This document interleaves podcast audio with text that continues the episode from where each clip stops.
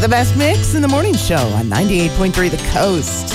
I'm Ginger Martin, and this is your music news for your Friday. Lisa Marie Presley, her cause of death has been revealed. The LA coroner's office says it was caused by a bowel obstruction. And while she did have opioids in her system, it was not enough to cause her death. The bowel obstruction was caused by scar tissue from bariatric surgery she had years ago. It was found that the cause of death was natural and no injury or foul play was found. If you're a Swifty, you know that the number 13 is her lucky number. So, yesterday, of course, on July 13th, she released a deluxe digital version of Speak Now.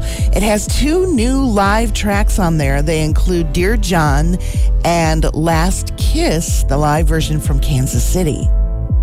Billy Joel has sold more than 1.6 million tickets since his residency at Madison Square Garden started almost 10 years ago in January of 2014.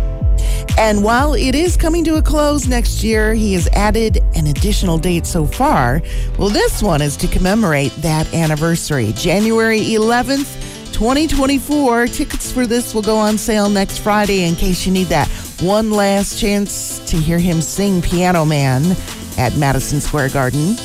Billy Joel's last show there will be July 24th of next year. And there's your music news from 98.3 The Coast.